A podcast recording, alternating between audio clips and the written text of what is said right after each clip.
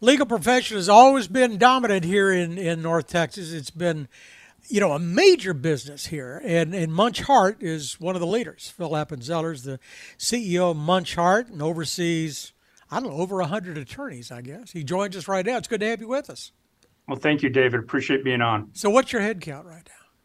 So total firm wide, uh, we have 170 lawyers in three different cities, but the mothership is here in Dallas, and we have just over uh, probably close to 110 lawyers here in Dallas, and then the others are are in Houston and Austin. So, so and you've been you've been CEO for for a de- almost a decade. So, what's the headcount like compared to what it was 10 years ago? I mean, overall, what I've been hearing is that that because of technology that that's helped the legal profession and they don't need as many lawyers as they used to. Well, we would be bucking that trend a bit. We've grown, you know, over the last four or five years about um, 60%. Uh, during the pandemic, we added 60 lawyers, despite the fact we were all, you know, working from home. Really? Uh, yeah. So our our league, the demand for our services has just continued to grow, uh, which has allowed us to increase our head count. So down here, we've had a lot of in migration, and so I guess that creates demand. But there have been lots of real estate transactions. Is that what keeps you busy? Yeah, I think that you know. So we've got our firm is four pillars: uh, corporate, uh, bankruptcy, litigation, and real estate. And real estate has absolutely been a significant driver of our business. I, I, I kind of like to use the phrase: if you see a crane in Dallas, probably one of our real estate lawyers has touched it in some form or fashion. Um, and we've got just kind of one of the, the, the, greatest group of true real estate lawyers, I think, in the state. And I'm a litigator, so I can brag on them. But uh, that's been a big driver. And then litigation has been another driver. And then right now, we're seeing the bankruptcy restructuring pick up. So. Yeah, I, I was going to say the combination of real estate and bankruptcy might go uh, unnervingly well together nowadays because that's what we keep hearing about. Is that's the next you know that's the next shoe to drop is that commercial real estate not that, not as much here but certainly on the west coast um, is in some real trouble going to be a lot of workouts I think that's right, and but I do think you're right. In you know, in North Texas, you know, we're still seeing the influx of companies moving into the area, um, which just continues to drive the real estate business. You know, I you, you like to think you're immune to this. There was an article I think it was an article Tuesday in the Wall Street Journal. I don't know if you saw it about Atlanta and about the softness in the real estate market in Atlanta and the vacancy rates that were showing up in commercial office buildings. I guess it was a combination of being over of overbuilding, but also uh, people not going into the office as much. No, I think that's that's right. You know, we've actually, um, you know, our clients are continuing to developed to lease to uh, the hospitality industry has kind of bounced back uh, since yeah. the pandemic. And so all of that has just continued to to drive the real estate business. And um, you know it, it's it's it's interesting. I was talking to one of my real estate partners the other day and he said you know there's there's so much money that's been sitting on the sidelines and they're just kind of waiting for new things to come in. Um, you know i think again in north texas we're just we're just in a fortunate place. Do you think it's going to continue? I mean it can't continue forever, and we've certainly seen our downturns, although it, we're not in a long time.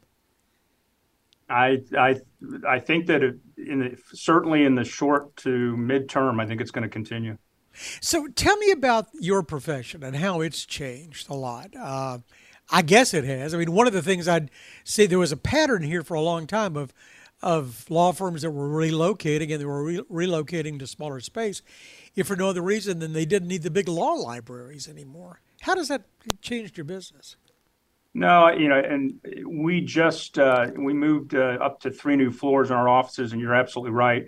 What we did was we actually took a little bit less square footage, but it was uh, tons more efficient. And yeah, we did away with our law law, law library and you know some of the internal spaces where you kept files that are now all electronic, and so uh, from a space standpoint, it's changed our business dramatically. We just don't need as much space as we used to, but we're we're getting more lawyers into lesser space. So, is it still a collaborative business, or did you find post COVID that that some people could work from home? You don't need it. No, we absolutely believe it's collaborative. I mean, it, it was we were we were very excited to get people back in the office, and we did it very early on, um, you know, in the in the pandemic. And what we found was not only did our you know older attorneys enjoy it, but our younger attorneys who were a little bit resistant to coming back found that hey, it, it's a lot better working together and being in conference rooms, and it's still, in my opinion, and there's some who will disagree, but in my opinion, it's still a very collaborative uh, business, and the attorneys need to be in working with each other. Well, tell me about the skills that are required. It seems like a lot of the in migration we've had here, and I know you guys are in Dallas and Houston and Austin, but the businesses in Dallas and Houston and Austin are doing business in Switzerland and France and Japan and Argentina. You have to have some knowledge, I guess, of international law too. Yeah, so for what we've done, because we want to stay Texas centric, you know, we are a member of a conglomeration of law firms across the world um, that uh, that we refer business to back and forth. They refer into Texas, we refer outside, uh, and it's given us the ability to serve our clients pretty much in any jurisdiction in the world. And um, it's it's it's been a great organization for us to be involved in, and and it's worked seamlessly, uh, and it's enabled us to kind of stay Texas centric, where we, we don't have to order, we don't have to open offices in other jurisdictions. So, so you want to stay intrastate? Yes. Really? You know, my father was an attorney, and I remember him having to go out and hire Louisiana attorneys because I guess Louisiana law is is vastly different from Texas. And I think I, I, I got an understanding of why you'd want to stay within your state. There's there's enough to learn and to master. No, I mean we think first off, Texas is such a great market in general, and um, you know we think we we serve our Texas clients really well because we know the markets, we know the we know the judges, we know the businesses here in the communities, and when we have to go outside of state, you know we rely on law firms that are in other jurisdictions that are similar to us. A lot of them are middle market law firms that we coordinate with. Um, you know, and there's kind of a gentleman's rule. We don't steal clients from each other. And it's, you know, it's been great. And again, we just haven't seen the need to open offices in New York or Chicago or LA. Well, how do you grow? I mean, do you get do you get referrals? Is it because of these other firms that know you have an ex- area of expertise or a knowledge of a geography, and you get business from them? No, I think we we our growth has been primarily, you know, we represent clients that look like us, middle market Texas clients, uh, who like the fact that we we know Texas and our rates aren't New York and Chicago and LA rates, and so they get uh, they're getting great representation at a good price point. and you know, again, our demand has just continued to go up, and it's really you know companies that come into the region that are looking for somebody who understands, you know, the state of Texas. And uh, and then, you know, we've grown bilaterals who've come over from either large firms where they're getting rate pressures or small firms where they needed a bigger practice or, or platform. And so it's it's been a it's been a really I call this Goldilocks a little bit. We kind of fit into the right in the middle. Um, and a lot of our competitors have have joined other larger firms, and we've decided, you know, we're we're very happy with where we are in the state of Texas. Well, if you know Texas and you you're operating Texas, you've got to have a knowledge of the oil and gas industry, I guess, too. That's for sure. Is that an area of expertise?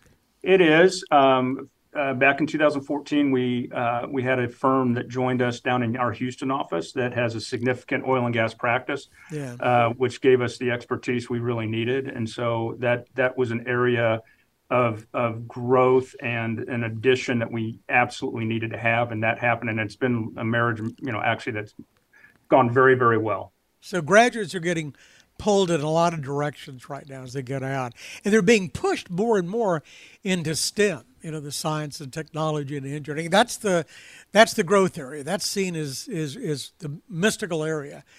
What's the advocacy for for going into law?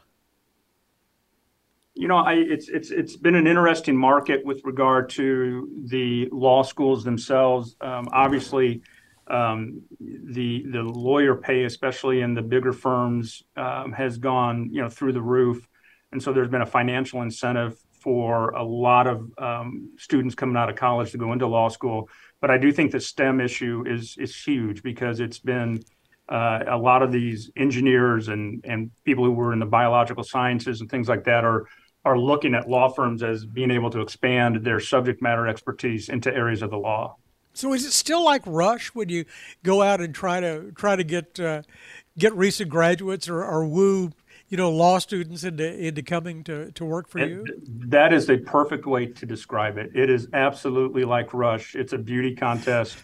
Um, everybody's going after the same talent, and and and we're very committed. You know, we go on campus, we recruit. Uh, we've had some great classes. We just brought on nine brand new lawyers, all of them women, that have joined us uh, in the last week or so, and um, you know, we were very proud of the class. We got the top students, and they're just a very talented group. But it is it is a it is a very competitive market.